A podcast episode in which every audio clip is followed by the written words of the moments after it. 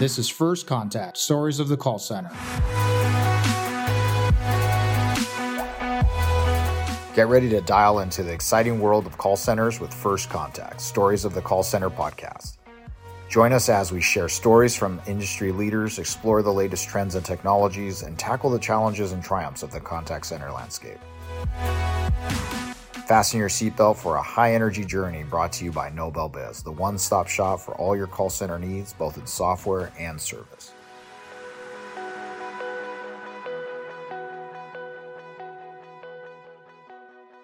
Hey, everybody, welcome back to another episode of First Contact Stories of the Call Center. I'm really excited about today's guest. She's a business consultant who's been at the forefront of transforming customer and employee experiences across some of the world's most renowned brands. I mean, from Salesforce to Hulu to General Motors and Procter and Gamble. Now, her mission isn't just about big names and big changes. It's about a paradigm shift, a movement towards empathy in action. In a world where many believe that empathy comes with a hefty price tag, she challenges this notion, advocating that true empathy can lead to reduced costs and increased revenue.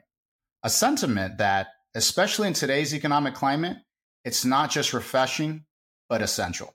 Now, look, as we navigate the intricate web of contact centers, technology, and the human touch, today's episode promises to offer a fresh perspective, one that emphasizes the heart of any business lies in its two most valuable assets its customers and its employees. So, without further ado, let's dive deep into the world of Dr. Natalie Petouhoff and the transformative power of empathy in the business realm. Dr. Natalie, thanks for joining. Excited to have you here. Ah, thank you so much.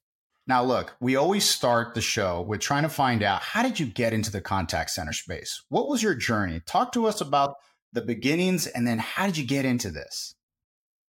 So, I was working for General Motors and uh, who was owned by Hughes Electronics. So, was part of Hughes Electronics, and Raytheon bought Hughes. And um, they came along and they said, Raytheon, because I was working on, I was an engineer at the time, and I had been working on all these people initiatives.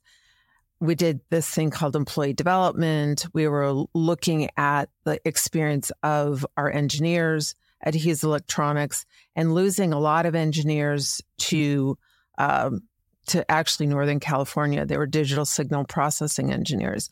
And so when Raytheon came in, they bought us and they said, you know, all that stuff that you've been developing, like it's great, but see that circular file over there? Well, that's where it's going to go. And I'm thinking, it's a garbage can.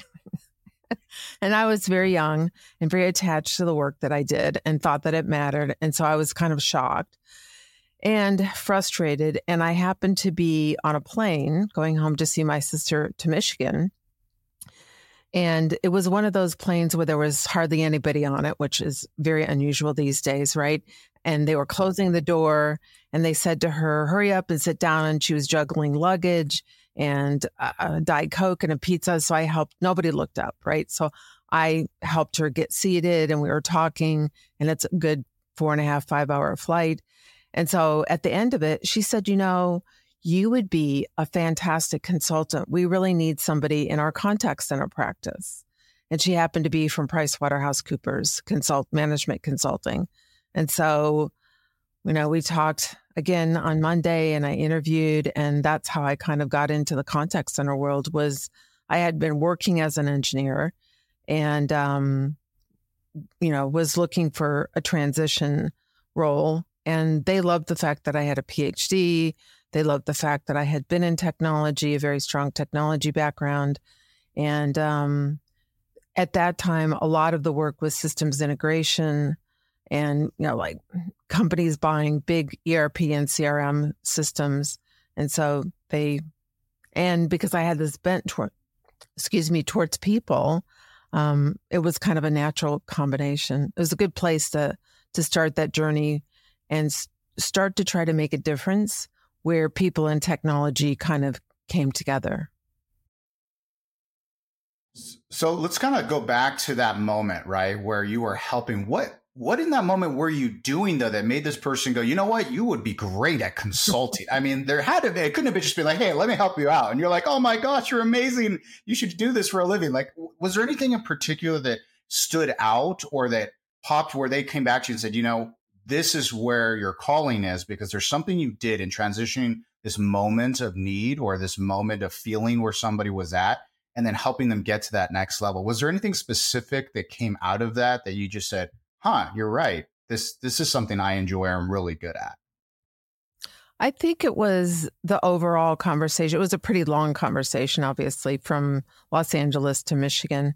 Um, I think part of it was just talking about the changes that were happening at Raytheon at the time, understanding it from the customer's point of view, understanding it from the employee's point of view, and then understanding the impacts to the business. So I had really thoroughly analyzed all the different pieces and just felt like maybe there were other things to consider.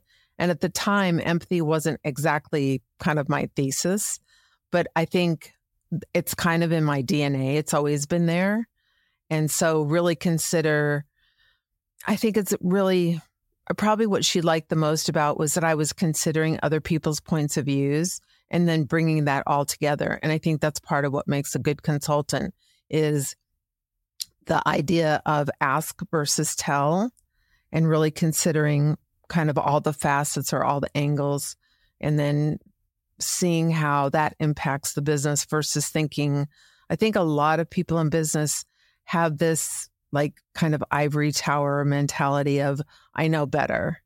And um, what I'm always mm, I, I wouldn't say surprised, but kind of refreshed that whenever I do help a client, a lot of times, you know, they're struggling with that ivory tower kind of, we really need to make these changes, but we really don't know how to do it.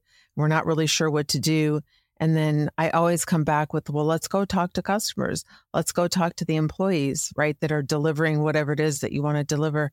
And it's really fascinating how much you learn and then it's fascinating to see how that informs um, and surprises oftentimes leaders and managers. And they're like, wow, I hadn't thought about that. So, yeah, it's um, the power. I mean, you know, leaders like Herb Keller or, you know, leaders that did the management by walking around. That's like kind of an old uh, practice. Um, but it still works. It, re- it really makes a difference. Well, I think a lot of times we talk about going back to the basics, going back to the fundamentals, and I think that's one of them, right? It's a really great one of, uh, you know, the management walking around and really being able to get down into the trenches as well. But one of the things you said that was really interesting was that part around how that you said that empathy wasn't always part of you know where you started but there was always this like person people aspect of it and kind of getting in and seeing where people were. And you talked about the ivory tower and it's interesting because um, you said well you know they, they they know everything or act like they know everything. And there's always this concept behind you know fake it till you make it is in one box. You have the other box of I have to be the smartest person in the room otherwise i look weak right? Or people mm-hmm. think that i need help means i don't know how to do my job right? There's this perception of weakness. And in your field, right, in consulting, you know, you're always going to have people that are questioning, like, well, why do we need a consultant? Why do we need to bring somebody else from the outside in, right? And then you have the people that are like, yeah, I am the smartest person in the room and you should follow everything I said. So you have everything in between in that dynamic. So you've really kind of throughout your career, right, held a lot of different positions. You've consulted tons of different industries and verticals. So when you look at that and you've taken across all those experiences, how do you feel that that's actually shaped your perspective on one, the customer, and then the employee experience, and then how those two combine within the contact center space. Because obviously, you didn't have a background in contact center, then you kind of got went into it, and so everyone usually has a preconceived notion about the world of the call center if you're not in it, and then when you're in it, you have your own. So, how did that shape your experience getting into it and finally seeing what it was like behind the curtain? So, what was fascinating was early on in my career at General Motors, I did spend time on the assembly line. And so when I, and it's a very structured job, you have a very specific thing that you're supposed to do. And when I first started visiting call centers, and I'm very hands on and very practical. So I said, okay, well, if I'm going to make be making decisions about people who answer the phone or do chat or do email, I really want to understand their role and what they do and the technology that they're using. And so one of the first things that I did was do side by sides. So actually sitting with agents, you know, and at that time looking at the 30 windows that they had open, hopefully most contact centers are starting to consolidate some of the apps that they use into a single desktop, although I, I know in many cases that's still a fantasy. Um, but just sitting there and being with them and understanding from their point of view what is their job? What does it look like? What's the day in the life of? And years later, when I read a lot of uh, uh, Clayton Christensen's work, he would ask, What's the job to be done? Right. And when you really focus on the job to be done, you really understand from that person's point of view what that is. And then I would look, I would work with supervisors, I would work with team leaders, then I would talk to the management who was running the contact center, whether it was uh, internal or outsourced, to try to understand what they were trying to accomplish and who their customers were. And then looking at the brand and the brand voice, looking at it from the marketing's point of view, looking at it from the contact center leader's point of view. And so part of that was a process of me getting educated on what that was. But what I found, because I didn't, as you said, I didn't have that solid background in the contact center. Um, what I found was that was a really good practice to actually see in in action what people were going through, what their priorities were, and the things that were important to them. And so it just became part of how I did things. And then oftentimes you know, you'd hear calls or you'd hear um, examples of what was happening. And sometimes it, the things that were the experiences that we were delivering weren't very good. And so I would say, hey, can we make a note of that one? And then I would take those particular calls or interactions. And when I was in a meeting with C level or whoever was making budget decisions or strategic decisions, I would say, hey, can we re- replay that? Because what I often found was this disconnect where you don't, the people who are making the decisions aren't sitting in the contact center. They aren't close to the customer. They aren't hearing the voice of the customer or the voice of the employee. And so as a result, they make decisions at a level where they're not really fully cognizant of the impact that those decisions are going to have. And so part of what I always felt my job has been is to bring all those perspectives together. And it, and sometimes, uh, like, sometimes you do have um, CEO level people or executives that will come and, and do this kind of experience, but oftentimes they don't. So being able to play calls and just have them, have executives be a little bit closer to what that experience is of their customer and of the employees who are delivering those and seeing that oftentimes the experiences really aren't the employee's fault. It's the technology, it's the process, it's the policies, it's the way that we've structured their jobs. And then just bringing that all together to say, is this really the experience that we want to deliver? And then, you know, oftentimes I would say, oh, yeah, the reaction would be, well, that's just got to be a one off. And I would say, no, I have 50 more examples if you want to hear them.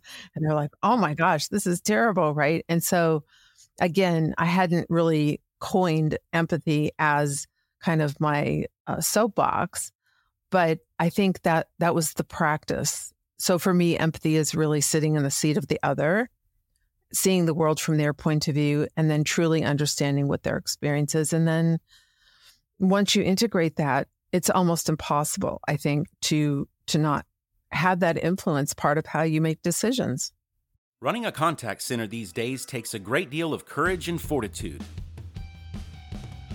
Nobel Biz would like to salute the contact center community for not giving up and working hard to drive their businesses down the road to success. As the promise keepers of the industry, our goal was to provide one of the most versatile and cost efficient omni channel solutions on the market. Nobel Biz Omni Plus is a cloud contact center software that gives instant access to a full range selection of channels, from voice calls, two way SMS, email, WhatsApp, Twitter, Telegram, among others. Our solution offers complete control over the externalities by switching from an on premise technology to a cloud based solution in just a matter of hours. Get integrated compliance support, advanced reporting, seamless agent and supervisor dashboards, and many more performance enhancing capabilities all in just one product. Nobel Biz Omni Plus, the future proof solution for scaling contact center operations. Learn more about Nobel Biz Omni Plus at www.nobelbiz.com. It's so interesting how you talk about that piece of what the day in the life of of let's say the representative the agent is and then you're going back and trying to figure out well what is the end result? What's the so what? What are we trying to do here right? Like not in the trenches do here. We get the tactical sides but what is the things of success look like in the end? And sometimes i see that companies don't go that far because the call center or contact center if they're using other medias sometimes they're just looked at as a cost center. It's a cost of doing business and whenever I think of almost, word, almost always, that's what I, I. Okay, so if you could help me with this, who said that? Who was the first person who said a call center or a contact center is a cost center? Because I would really like to talk to them and and eradicate that because to me that's never been the case, and it's the thing that I feel contact center leaders, CX leaders, employee experience leaders are fighting against. It's a paradigm that got locked in and it's it's where executives go every single time you talk about changing, especially when I talk about empathy because they think, you know, like you said in the beginning that I'm asking for more budget. I'm just asking really for leaders to spend it differently. Yeah. And well, and, think, and yeah. No, you're totally right around the fact that for the longest time, it's always been a cost center. Now, obviously, people are trying to shift it to it's a profit center, or you know, it increases lifetime value, and like there's all these other metrics. But in the end, right, it's the people, and when I say the people, it's both the people that are in the centers, right, that are doing all the hard work, having those important conversations, but it's also the people, meaning the customers that you serve, that have a journey with your brand, right, or with the entity in which you're trying to get from A to Z. And many times it's all about cost. How do I reduce costs? How do I reduce costs? And that's usually the first thing. It's not the outcome first. And then how do I find savings and still get to that outcome? So when you're talking about earlier about, you know, the concept of empathy, many times when people think of the word empathy, you know, they'll mix it up with sympathy or they'll say, well, then you can go over to compassion. And, you know, there's all these in betweens about the concepts, but then people will go back and say, but, empathy is emotional, right? It's just emotions. It's a, I'm just feeling what you're feeling but that doesn't get me anywhere. So let's talk a little bit about how did you get to empathy then? And why is empathy the soapbox when it comes to your mission, right? Because your mission today and both your books and also in the way you come across in your speak is, hey, I'm here with you right now. I'm feeling and I'm in your actions. How did that come about? So part of it was my early experiences doing the side by sides. And so whether it was the contact center or my early work as an engineer really under like when I had done the work at Hughes Electronics and we were losing all the employees, uh, the, especially the digital signal processing engineers. When I said, and then I was given this mandate to go hire a thousand engineers because we're the con- our contracts were in trouble. And I said, "Well, do we know why people are leaving? Did we ask them?" And they're like, "Well, no." And I said, Well, I think we're skipping over a step to truly understand why, right? And if we could fix, like, great, you know, I'll figure out how do we hire a bunch of people. But I think they're just going to leave once they get in the job and they have the experience of whatever it is that's causing people to leave, it's going to happen again. And so I think Einstein was the one that said keep doing things the same way and then expecting something different um, is the definition of insanity. So my training as an engineer was to always go and look for root causes.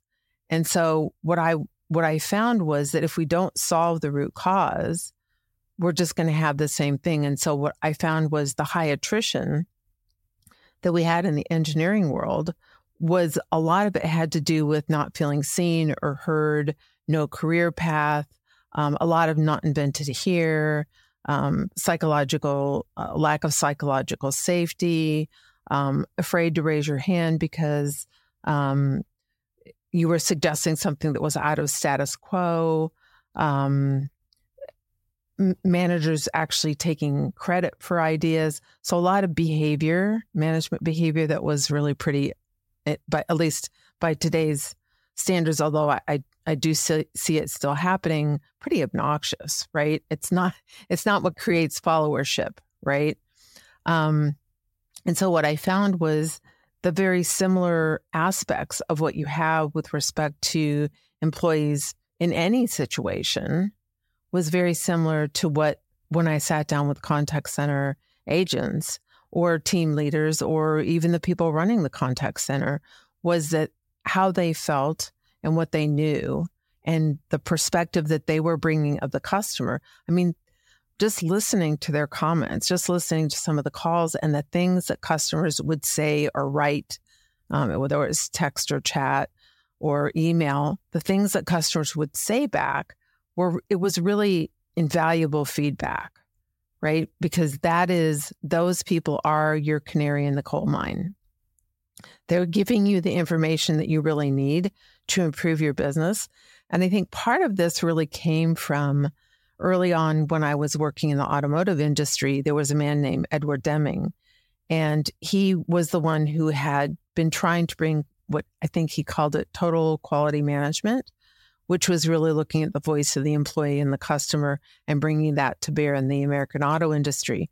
And he tried with the big three at the time, and it, it didn't really work. And so he went to Japan and he transformed the whole uh, whole automotive industry. And so he was one of my early role models. It was also IDEO, right? And looking at early product development, right? And to me, the concept of actually listening to the person that you're delivering something for, whether it's a product or an employee experience or a customer experience, just makes common sense that you would want to know that input and use that input to how you run your business you went back and talked about the early days and root cause, right? The the need to have a root cause and that curiosity of going back and saying, well, there's got to be a reason. There has to be something behind this. It's not just it is what it is. We've always done it this way, or well, that's just the way the business wants it, right? And many times, yeah, fine, that's maybe the process in place today, but the process in place today should be repeatable, scalable to the outcome that you want, right? It's not there just because it's there. There's a reason why. And if it's not giving you to the outcome you want and it's not efficient and effective and repeatable and scalable, then you have the wrong process. you might even have the wrong people in place. So when you go back and talk about the need for a root cause, and then you go back and you're looking at the people that are invested in doing the work, you go back across this rich, varied career that you've had. Has there been anything unexpected though, like these challenges that were unexpected or lessons that really reshaped your approach? Or were you always like, this is what it is because I got to find the root cause and it's about people? I mean, there had to have been something, right? What came in and what kind of made you step back and go, I didn't expect that to happen or I wasn't expecting to learn that? I think the part that was unexpected was how infrequently leaders would use that process. So for me, because I was, I think as an engineer, you're put into a situation and you're trying to solve a problem that nobody knows why it's happening, right? And you're trying to find the root cause and you're trying to look at um, solutions, right? And so, in order to do that, you really have to explore all the facets of what's going on and to get to that root cause. And so I think part of it is being a problem solver and being open to what is the input, right? That's making this problem happen. And then what are the variables that are affecting that input? And then looking at what outcome do I actually want, right? Do I want employees who are complacent? Do I want employees who are like looking at their watch and they can't wait to get out of here? do I want people who are not, you know, we call it quiet quitting today. I, I don't really think quiet quitting is new. I think it's a great label to say, I'm going to show up for work, but I'm not really going to do 100%. I'm going to do 80 or 60 or 40 or what, whatever that is. Um, so I think that until you really understand what exactly you're solving for, right? If you look at a, an equation, and you look at the variables in the equation and then you have an equal sign and then you have all of this input equals something at the end, right? So it's kind of a, a way to look at how do we put all these pieces together to get a particular outcome. When you add them all up, you can see what are the things that are adding value, what are the things that are detracting value, and you can see what that output or that that answer is. And so I think that maybe because I had a very logical approach to these pieces that made up both the employee and the, the customer's experience, that time and time again, I would rely on the formula. And sometimes you don't know whether it's going to work, right? Especially when you're first starting out. But over and over and over, where I got to bring the most insight into the leaders that I was working for was following this process. And I, what it does do is it requires us to slow down to go fast because unless you slow down enough to look at the pieces, then you're making conclusions about the outcome that you really don't know that you don't know. And what I found was how often, I think another thing that surprised me was how often companies have blind spots and they make decisions from the blind spot. So if you're traveling on the freeway at 60 miles an hour, a blind spot can be pretty darn dangerous. It can put a lot of at risk.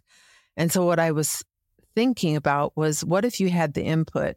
What if you had that rear view mirror so you could actually see who is next to you or or know, like the impending danger?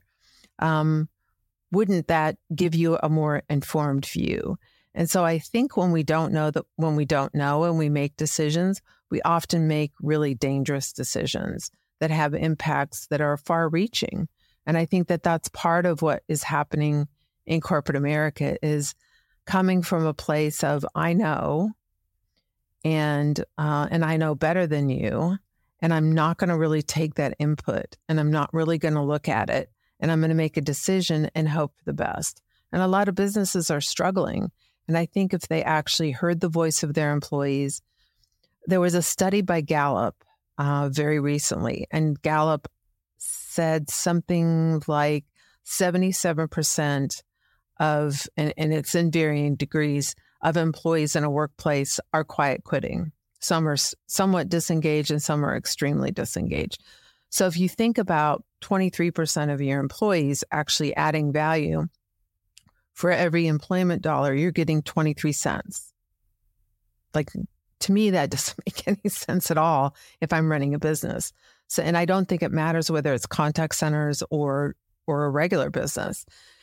The other piece that I thought was fascinating is when they ask the people who are quiet quitting, what would you change? They know. They know what they want, but nobody's asking. And so you see Fortune, Forbes, Inc uh, Wired, I see all these articles about management theory and what's happening in corporate America. And what I see repeatedly is that there's a decision that comes from on high without the without these inputs and these variables. And oftentimes, I think businesses are going to find they're still struggling, struggling with attrition, struggling with quiet quitting, struggling with lack of productivity. Uh, I think a lot of leaders think that getting people back into the office so they can watch people is an answer. I do believe that there's a great deal of, um, you know, camaraderie and networking and team building that could be done in person. But it, like, if you're requiring people go back in, um, what's the reason, right? And how are you going to change the dynamics so that it really does add value versus just kind of hoping that people, because people are there and you can watch them, that that they somehow change their attitude. So I, I, think what's been most surprising to me is the practices of people like Herb keller right, who ran Southwest for many, many years very successfully, and then we see that airline. Um, and the the the uh, analysis that I read was that the employees had given feedback about their systems and that they are antiquated, and that if they reached a certain particular tipping point, it there would be a point of no return. And so that's why there, I think, was scheduling software that really became the issue. And so companies have the feedback from employees. It's just a matter of whether anybody's listening. And I think that's a really transformative point in today's world, which then goes back to when I was working on the book and coming up with a concept. Um, I wanted to name this process of getting the feedback. So you had asked me before about sympathy and about empathy. Sympathy is the is a natural human response. Someone expresses something, we say, I'm sorry.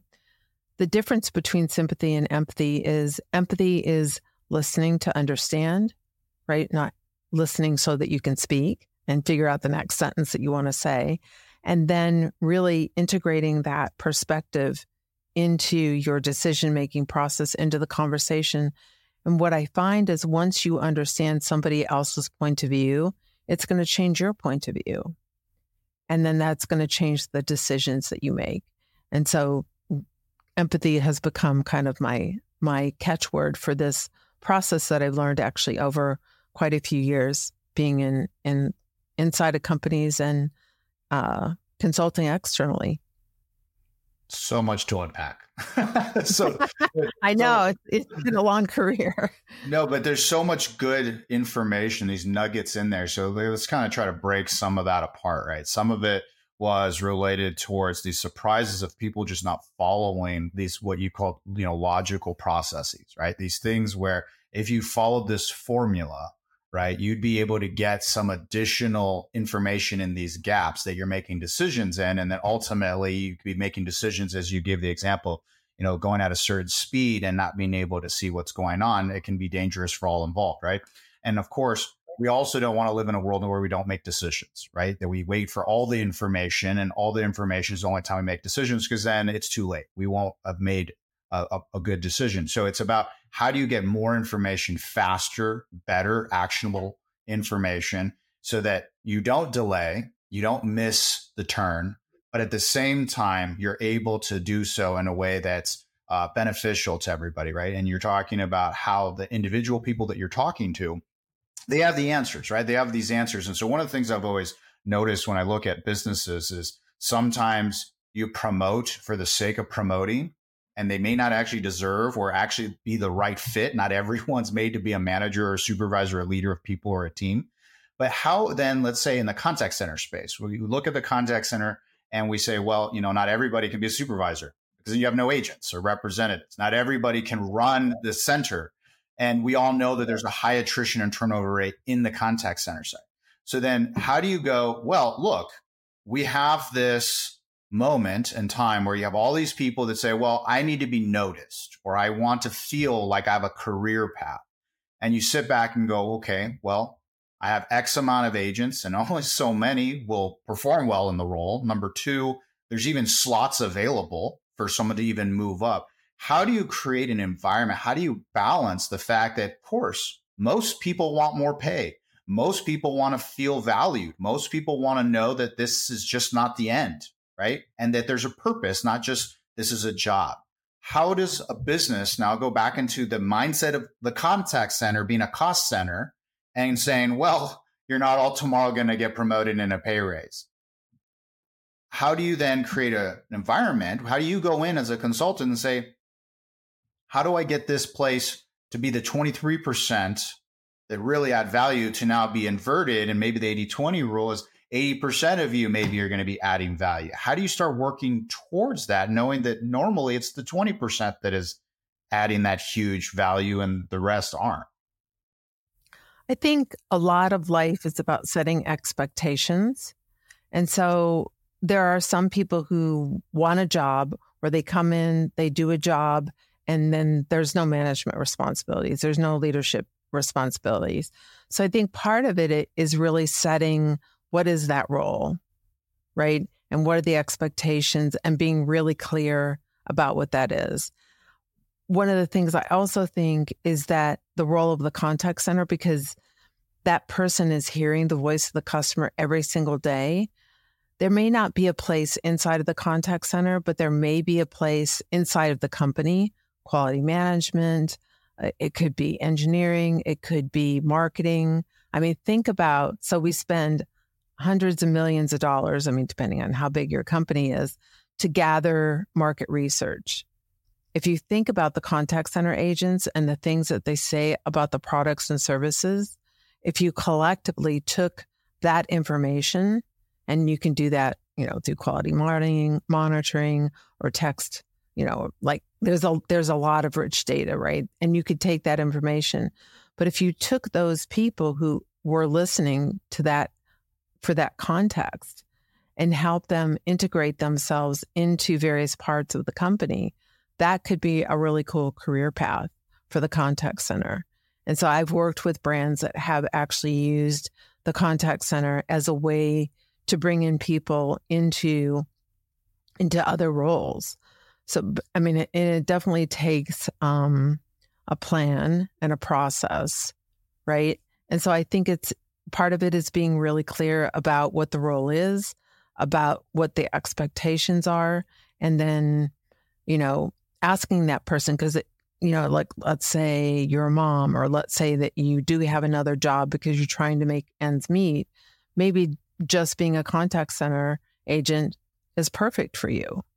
And if you have management and leadership aspirations, then allow people to be clear about that and then help them grow into those other places in the organization that would benefit from having that customer experience perspective. A famous African proverb says that if you want to go fast, go alone, but if you want to go far, go together.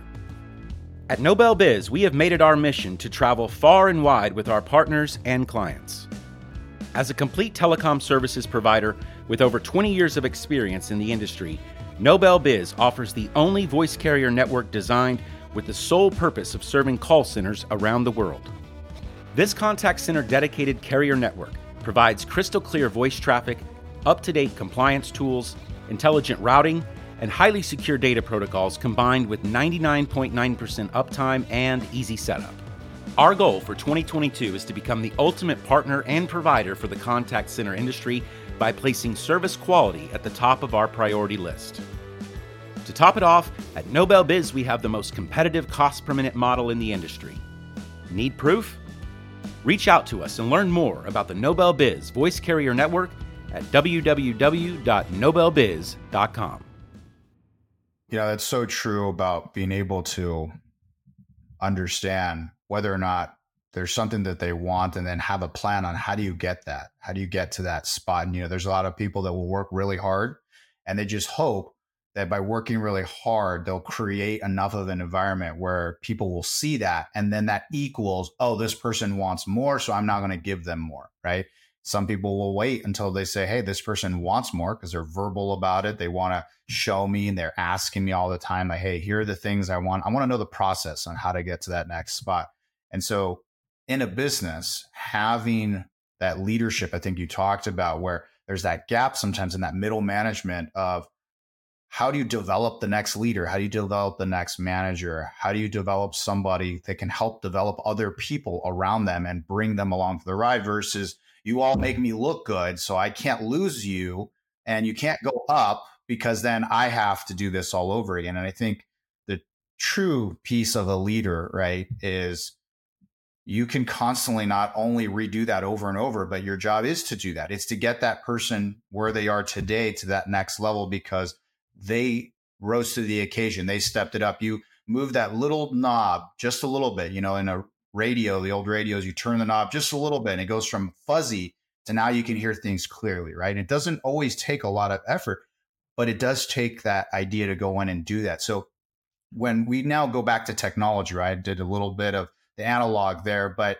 we go back into technology and people want self service that works well, right? And when it doesn't, it pisses a lot of people off. But we also see from a cost perspective, people want to go you know, full blown self service because it's a lot less expensive than having to hire people. So, how do you see businesses today that are saying, I need to adopt these other self service models or more technology, less people, or less people in certain scenarios, right? That can be self service. How do you get real, genuine empathy in the customer experience when you're balancing the tech side and then where people may or may not fit in that? What are you seeing or what have you been involved in to make sure empathy still exists in those interactions?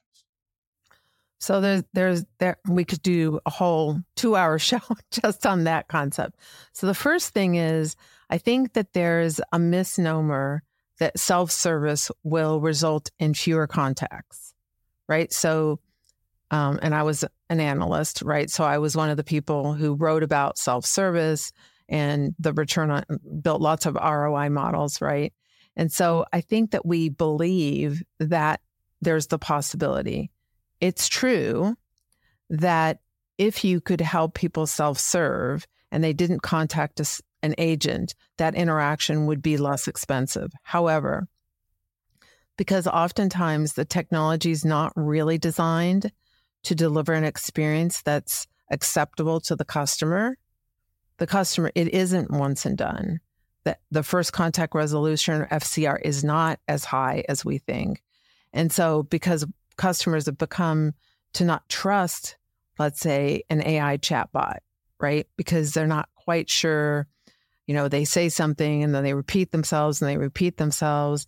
And then they start yelling into the phone it actually makes speech recognition more frustrated because um, it causes distortion then that customer loses confidence in the self service channel. So even if you're offering self service, because of the lack of trust, customers are going to opt out. So we go back to can the technology actually deliver the experience that creates the trust of repeat use? And so, unless you're really designing and testing for that customer experience, we don't know what we don't know. Now, you know, AI and ChatGPT and, and all the things that we see now, it's getting better, right? Um, but we really need to be really fully cognizant of the experience that we're creating and testing and getting feedback to really understand are we getting a very high first contact resolution? Otherwise, people are going to use other channels. And they're so it's going to really cost you more. So we have to be really careful. And again, this is one of those situations where you have to slow down to go fast which is using some design thinking to truly understand can the technology deliver? And if you're looking at a vendor and you're trying to decide between a couple of vendors and you put out an RFP, I would at the same time, I mean, RFPs, you've got to do that as part of a procurement process. But I would also say set up a sandbox and try to figure out, you know, do some test cases and see if that technology can actually deliver the experience that you're looking for. And and then hold that vendor very tightly to those expectations so that you're getting what you thought you paid for because oftentimes that isn't the case. And then I think that um, we we also have to figure out that sometimes people just want to talk to people. So part when I've been consulting with DoorDash, and one of the things that we found was that in the contact center, which is historically, I think they started about in the 50s and 60s. Historically, we've scripted a lot of conversations with agents, and the role of the agent has been to very tightly follow that script. And the script has been made up primarily of I'm sorry statements and requiring that you say the person's name three times because somehow that creates personalization. I the the results we've seen is it creates irritation, not personalization. Um, and then really looking at um, what does that customer want, right? So do they want to hear, "I'm so sorry that that's happening to you"? In some cases, that's a, an appropriate response, like really showing compassion. In other cases, someone is interacting because they really need something done, right? They want you to take action, and so going back to the concept of empathy and action is really listening to understand to solve the problem. And that I think that goes back to my engineering days where the concept was if someone's making a request, how do I get to that root cause and solve the problem? So rather than having a lot of, I'm sorry, and I understand how frustrated you are, and that must be really difficult statements in a phone or a chat interaction, is to really figure out, and, and it's in, in many ways, it may be changing depending on how you set up your contact center. It may be changing the role of that contact center agent from responding with scripted uh, content to becoming a problem solver. So we're changing that traditional role to become to listen to pr- solve a problem and then to make sure that your processes, your workflows, your knowledge management is designed to solve problems and not just to give policy statements. And what, what we find when we do that is we're reducing the average handle time. In, in some cases, we can reduce it in half, right? So here we are working with live agents, right, in chat and and uh, and calls, and finding that when we don't spend a whole lot of time apologizing and really getting to that root cause, and that we have our workflows and our KB set up so that we can solve people's problems. And again, that goes back to the equation, right? So here are the inputs, and we know when customers call for these reasons, we know the outcome that they're looking for. But have we set up policies and procedures that don't really help them. And when you do that, there it's going to make the call longer or the interaction longer. It's going to make them call back because maybe they're doing agent fishing, which is you know the you just keep calling till you get it you wear down an agent or you keep calling till you find an agent that will give you what you're looking for, right? And so a lot of these things that happen that drive up prices right? So we go back to we want to use self service and technology to reduce costs. Is it possible? Yes. Is it also possible to provide live service and reduce costs? It is. But a lot of it has to do with policies and procedures that you've set up and making sure that you're not spending a whole lot of time in the interaction apologizing and that you're really solving the root cause. And so sometimes that means looking at why do people call? And then what are our policies as a company to truly solve those top 10 or 20 things, right? And then that may mean going up the ladder to ask for different policies and procedures and outcomes. And a lot of what we've done at DoorDash is because um, David, who I'm working with there, is really focused on making sure that customers get what they want and need. And that's what creates the long term loyalty and the growth in the company.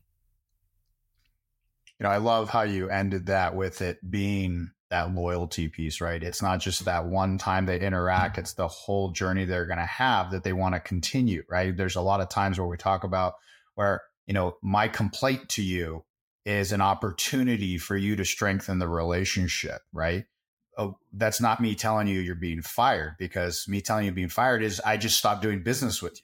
And those people that you interact with and you give them a self service option that's horrible and they just don't ever come back. Well, it's because you've already lost them, right? They've already said, see ya, this wasn't worth my time. And what's interesting about what you were talking about is when we go back to the concept of where the technology plays in and where the people come into play is the technology side there is really to help enable that the the customer to have a better experience versus like kind of act as a gatekeeper. It's like, oh, nope, we're not going to let you consume a costly resource until you go through all these steps. And I know that that's a lot of the way companies may think, but some of them try to play it off as like, no, no, it's just a better experience. People want it during certain times of the day when it's convenient for them fine, sure. If it has the outcome that you talked about in mind and them in mind first. But a lot of times it's like, ah, because it's like you said, well, it's less expensive on the front end. But if I'm just pissing a lot of people off, I lose customers. And then when I go to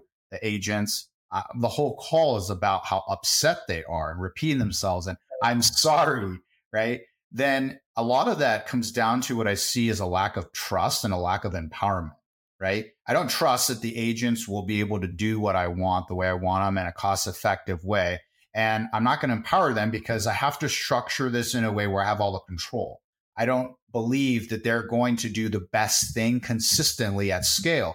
And so balancing when you have that human connection, that human interaction that's required, the more complex conversations, or just the ones that, like you said, someone just wants to talk to somebody. And maybe because their self service pissed them off, you have to have some balance there where you know that if that agent is empowered to do anything and you don't trust that they're going to do the right thing on behalf of your business, then you're right. Of course, it's just one robot that's human told what to do, and then another that you're paying less to manipulate, and hopefully it becomes good enough to manage your business. So it's really interesting how when you talk about that, that you look back at all those pieces and you have to holistically come back in and say, what is the outcome I want? What is the end in mind? And then ultimately, how do I make it, you know, uh, make sense for the customer in the end? And so let's kind of shift a little bit with the pandemic, right? The pandemic was a paradigm shift in of itself for people just one having to go home and two the concept of a contact center. People having to go home across the board and leveraging tech externally. So from your side of it what have you seen from your perspective? What has surprised you or really just been a change for you to see that companies adopted or you were working with companies during the pandemic of everything from resiliency to just how did they adapt to that change that had to happen and they didn't have a choice?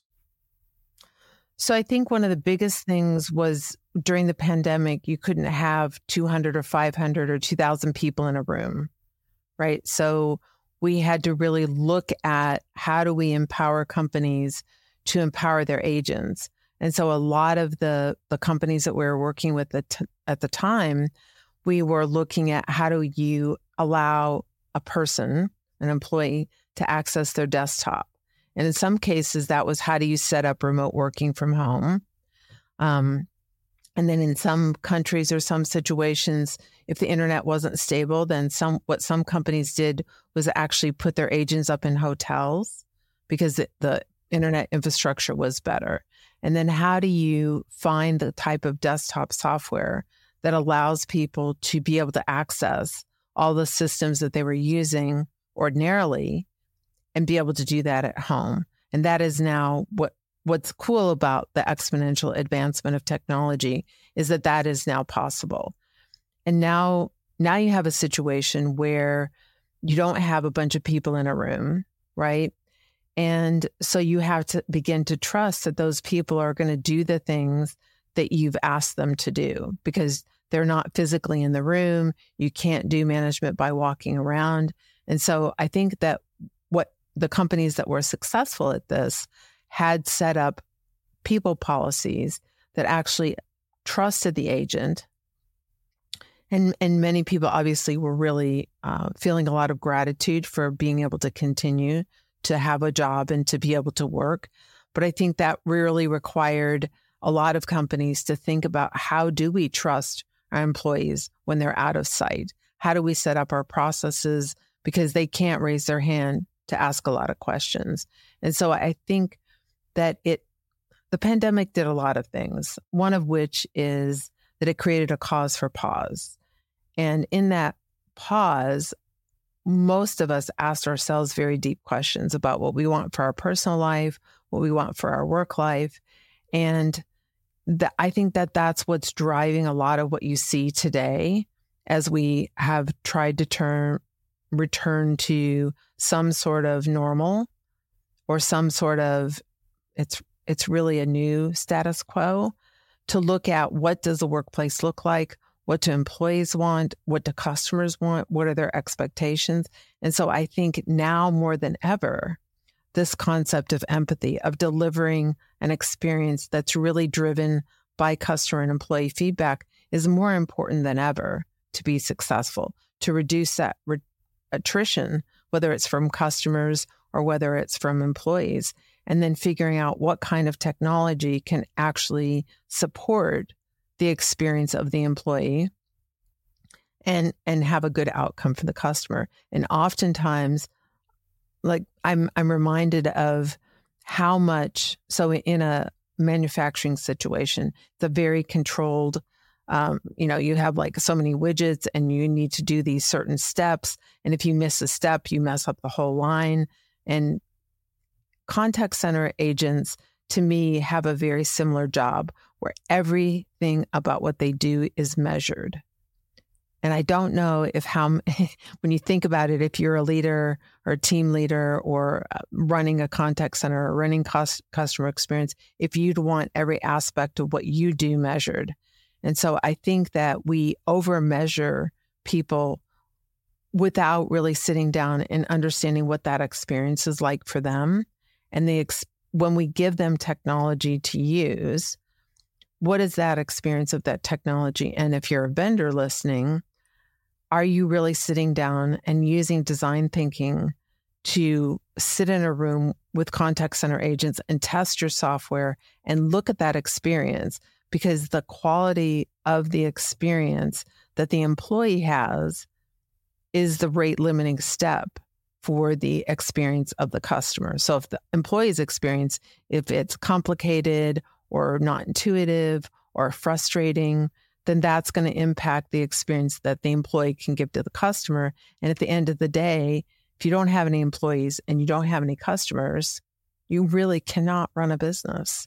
And so I can't emphasize more the importance of really taking the time to really understand and vet technology from the employee and customer experience point of view.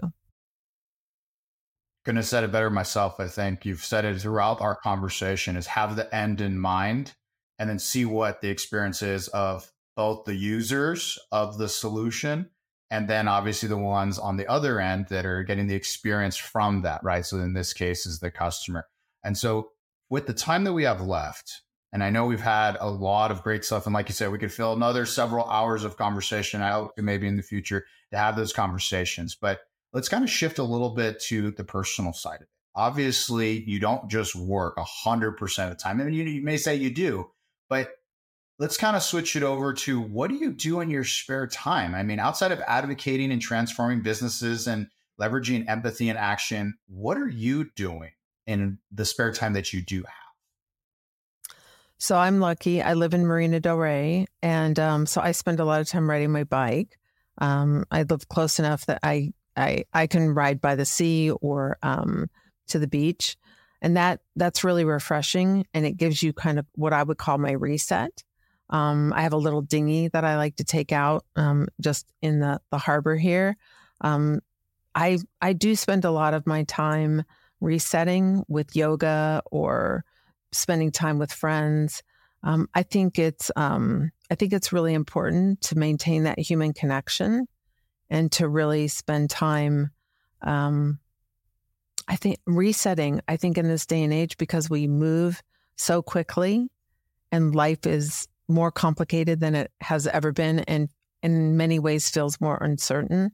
Just spending that time making those connections is probably my my top priority with friends and family. Well, it's great you're able to disconnect and you have some ways to do it, right? You, you're not thinking about what those are. You're like very specific, like, this is what I do, this is what I do. And I think for anybody, right, to have those moments to disconnect, it's super important. And go find stuff, right? Go find things to be able to do that. And it's going to give you that the ability to refresh, like you said, reset. Uh, so you obviously are in your own business, running your own business. You're worked for others what is that one piece of advice or that guidance you'd give to somebody um, that you just feel would be important to share with the audience and say, look, if there's anything I could share with you that I've gained in my journey that I think would be good for you to know or learn, especially if you want to go off and do your own business, what would that be? I think always have the end in mind and understand who your customer is and make sure that you're talking to them about the things that they want and need and manage expectations. Um, I really believe that if we can be focused on on who and you and oftentimes whether you're in a corporate situ- situation, you have many different customers. You have customers that you're managing up to. You have customers that you're you know at, at your peers, and then you have customers who are people who are looking up to you. And so making sure that you're really taking all that into consideration about how you conduct yourself, how you make decisions, whether you're inclusive, whether you're looking for feedback.